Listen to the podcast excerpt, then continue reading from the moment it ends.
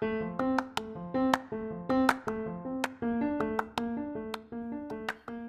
welcome to the show number six, numero six here at the App Optimization podcast. Today we keep talking about keyword research and how to come up with more keywords using our competitors as our inspiration. So stay tuned and let's get ready to ASO.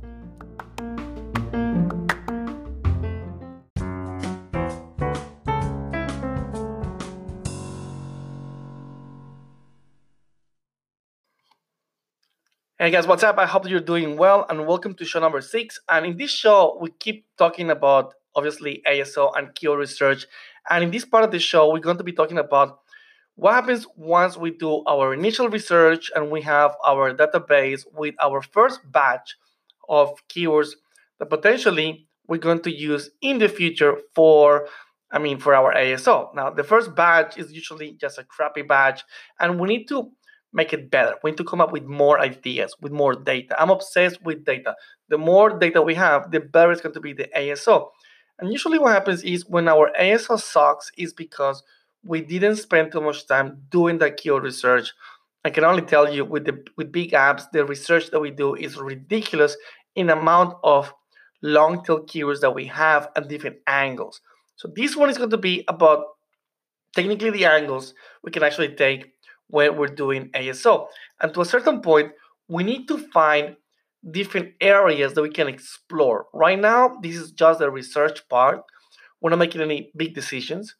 Previously, what we did in the previous show is to talk about validating our ideas and at least pulling those long tail keywords or keywords that we have through an ASO tool to come up with data as competition, search volume, and to see if the keywords kind of make sense or not because sometimes the keywords will give us nothing and we realize that keyword that we thought was brilliant surprise surprise is not so brilliant. So what we're going to do right now is we're going to look, look at the competitors and ASO tools usually have something called keyword spy where they claim they can tell us the keywords they're going for and i'm not a huge fan of keyword spy so we're going to ignore that that feature on ASO tools, what we're going to do is we're going to go very manual and looking at our competitors. And yeah, this is a manual process, not very sexy. And we're going to be looking at, first of all, sounds crazy, their title.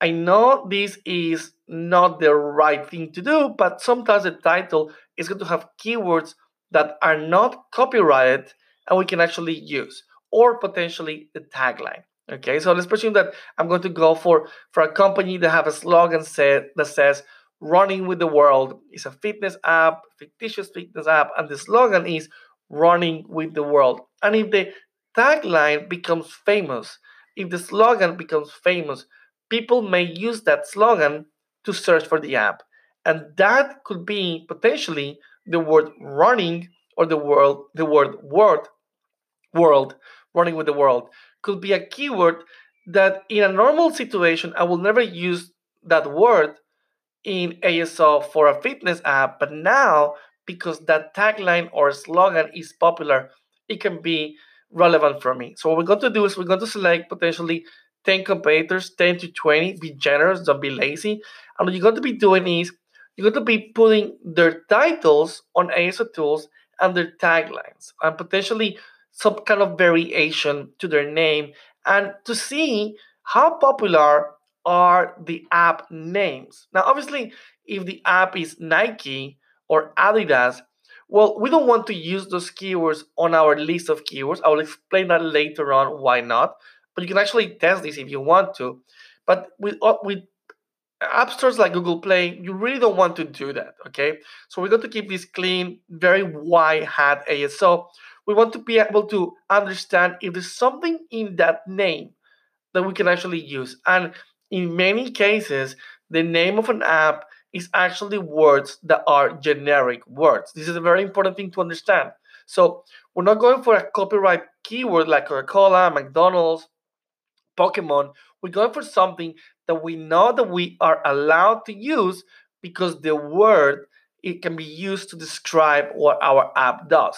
Now, during this research of identifying the competitors, we may come up with I mean, surprise, surprise information. And surprise, surprise information is vital for us to be able to find those golden nuggets that we're looking for.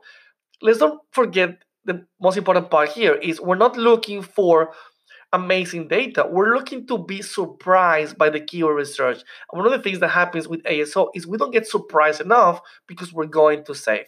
So this process very simple. Just choose 10 to 15 competitors and start looking to see how popular are the title, the taglines based on ASO tools.